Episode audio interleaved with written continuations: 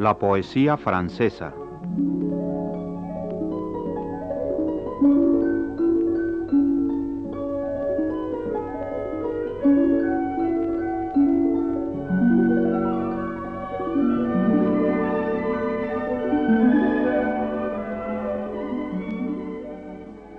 Ulalume de González de León ha planeado una serie de pláticas sobre la poesía francesa. A la lectura de los textos escogidos, que ella traduce con visión clara de las lenguas francesa y española, suma los comentarios oportunos que sitúan tanto los autores como los movimientos importantes en el campo de la poesía francesa, desde sus orígenes hasta nuestros días.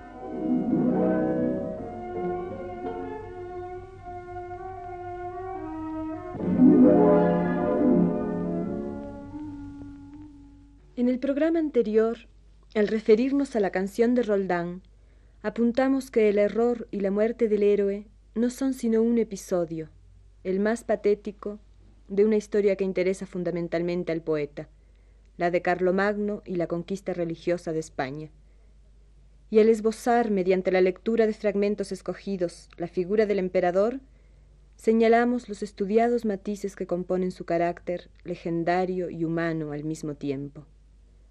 Cabe decir lo mismo de todos los personajes de la canción. Todos ellos son importantes en la medida en que, como los héroes cornelianos, son los artesanos de su destino. Sus caracteres engendran los hechos y los determinan, sobre todo en el caso de Roldán. Presentaremos a los principales en pocas palabras para detenernos en el héroe que da su nombre a la canción.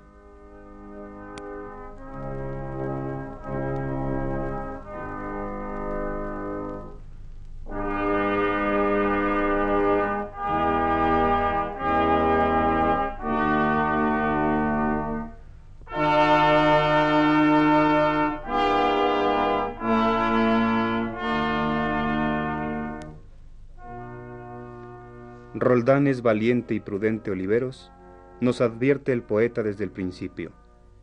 Prudente su actuación en el consejo que celebra el emperador, o cuando le ruega a Roldán que dé la señal de alarma con su cuerno de caza, o cuando trata de convencerlo mediante una amistosa mofa. En cuanto a Turpín, el arzobispo, actúa sin olvidar jamás que es a un tiempo soldado y sacerdote. Después de dar su bendición a los franceses, combate como el más valiente. Hace gala de sensatez al separar a Oliveros y Roldán cuando disputan.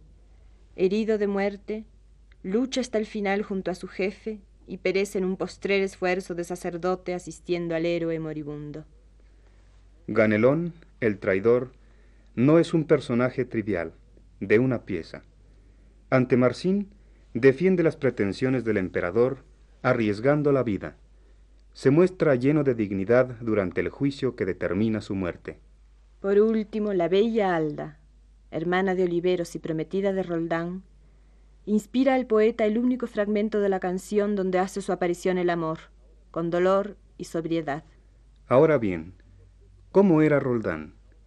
¿Por qué su carácter determina, más que la traición de Ganelón, el desastre de los francos?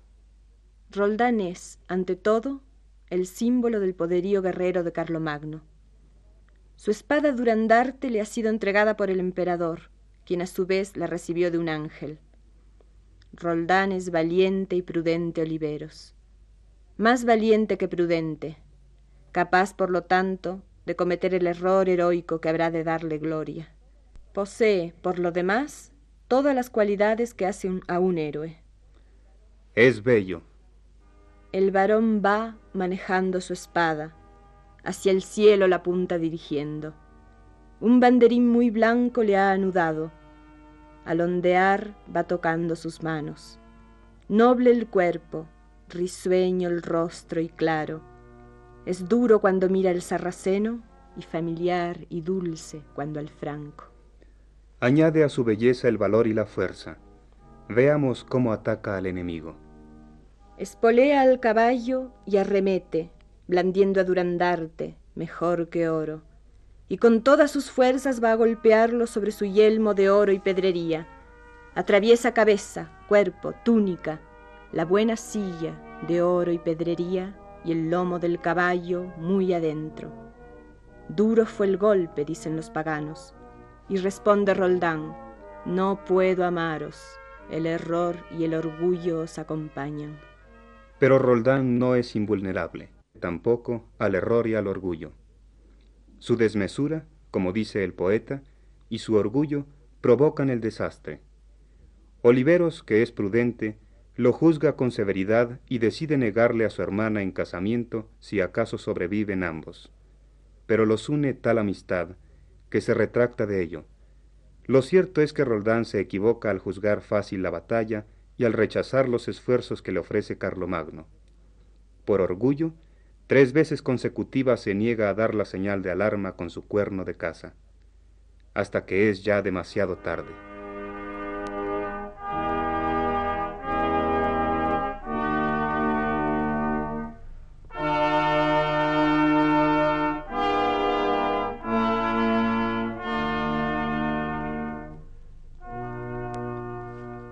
Personaje, como el de Carlomagno, está lleno de matices. Tiene asimismo una parte tierna y de dimensiones más humanas. Su amistad por Oliveros, su llanto y sus suspiros cuando el amigo muere, llegan a conmovernos. Su cuerpo entero al suelo se desploma y sin tardanza queda muerto el conde. El osado Roldán lo llora, gime Nunca se ha visto semejante duelo. Cuando Roldán ve que su amigo ha muerto, que yace rostro y dientes contra el suelo, empieza a lamentarse dulcemente. Señor, fuisteis valiente en mala hora. Siempre anduvimos juntos, años, días, sin causarnos jamás el menor daño. Muerto estáis, y es dolor seguir viviendo. Cuando le llega por fin la hora, el personaje se enriquece aún con nuevos matices. El temerario, el soberbio, sabe ser piadoso, humilde y lleno de bondad. La muerte lo purifica de su exceso de orgullo y confianza en sí mismo. Les leeremos ahora el pasaje de la muerte del héroe y el de la muerte de Alda, la bella, dos de los fragmentos más hermosos de la canción.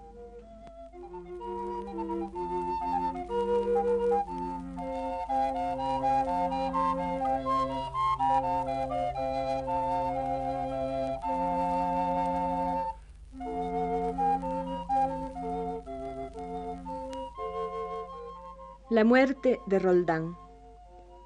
Recordemos que en su esfuerzo por tocar el cuerno de caza se le revientan las sienes. Entonces, aprovechando su aturdimiento, un sarraceno lo hiera a traición.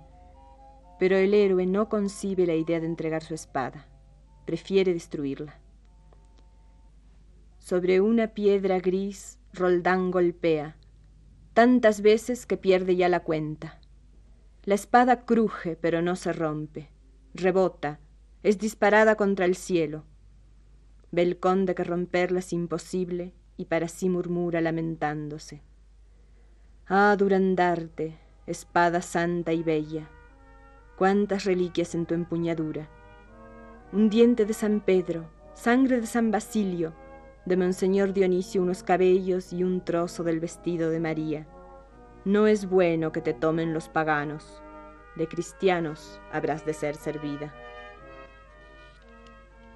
La muerte se apodera de Roldán. De su cabeza al corazón desciende.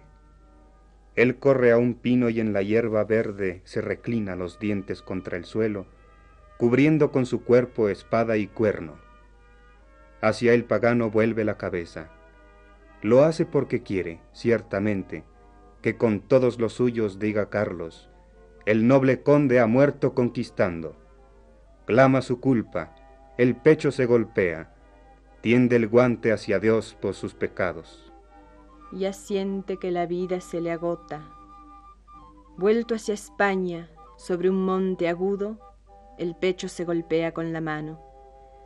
Mea culpa, Dios lleno de virtudes, por mis pecados grandes y menudos que cometí desde mi nacimiento hasta el día en que herido me estás viendo.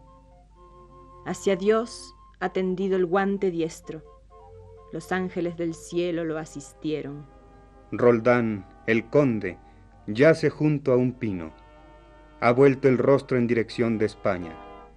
Cuántas cosas devuelve la memoria, en cuántas tierras combatió valiente.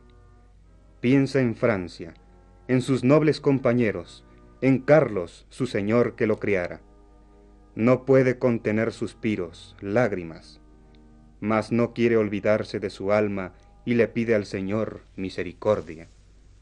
Oh Padre verdadero que no miente, que de la muerte devolviste a Lázaro y a Daniel protegiste de las fieras.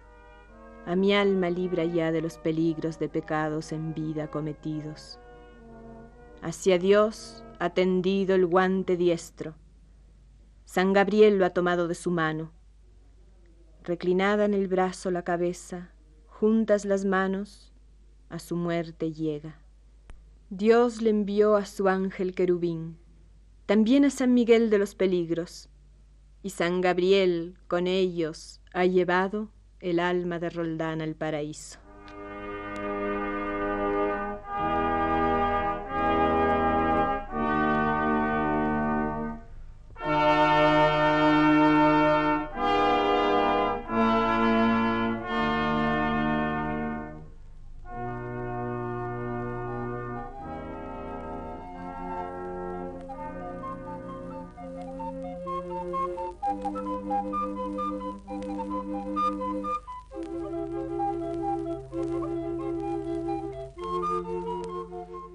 Y para terminar, leeremos el episodio de la muerte de la bella Alda. Ya regresó Carlomagno de España a Aquisgrán, la gran ciudad de Francia. Sube de su palacio hasta la sala. Se dirige hacia él la bella Alda. ¿Dónde se halla Roldán? Al rey pregunta, que prometió tomarme por esposa. Carlos siente dolor y pesadumbre. Sus ojos lloran. Se mesa la barba Hermana, por un muerto me preguntas. Un magnífico cambio te propongo, Luis, y nada mejor puedo ofrecerte que mi hijo y el dueño de mis tierras. Alda dice, no entiendo esas palabras. No quieran Dios, sus santos y sus ángeles que siga viva si Roldán ha muerto. Pierde el color, cae a los pies de Carlos, muere. Que Dios se apiade de su alma. Se lamentan llorando los varones porque a su fin llegó la bella Alda. Piensa Carlos, el rey, que ha desmayado. Llora el emperador y siente lástima. La cabeza le cae sobre los hombros cuando el rey por las manos la levanta. Cuando Carlos comprende que está muerta, manda buscar a cuatro nobles damas. La llevan a un convento, donde velan su cuerpo hasta que vuelve la mañana. Junto a un altar la entierran ricamente. El rey grandes honores le consagra.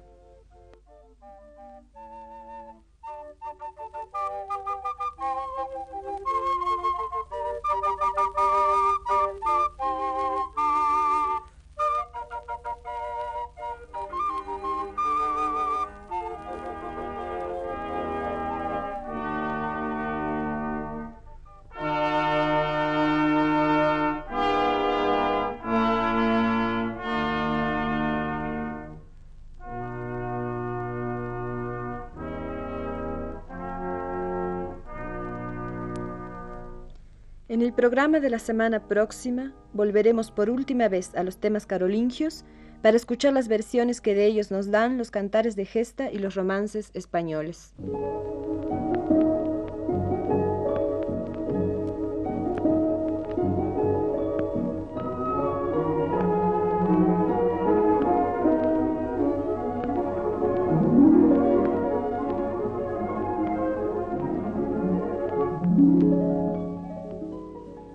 Radio Universidad Nacional de México agradece la atención prestada a esta transmisión e invita a seguir de cerca los programas La Poesía Francesa, a cargo de Ulalume González de León.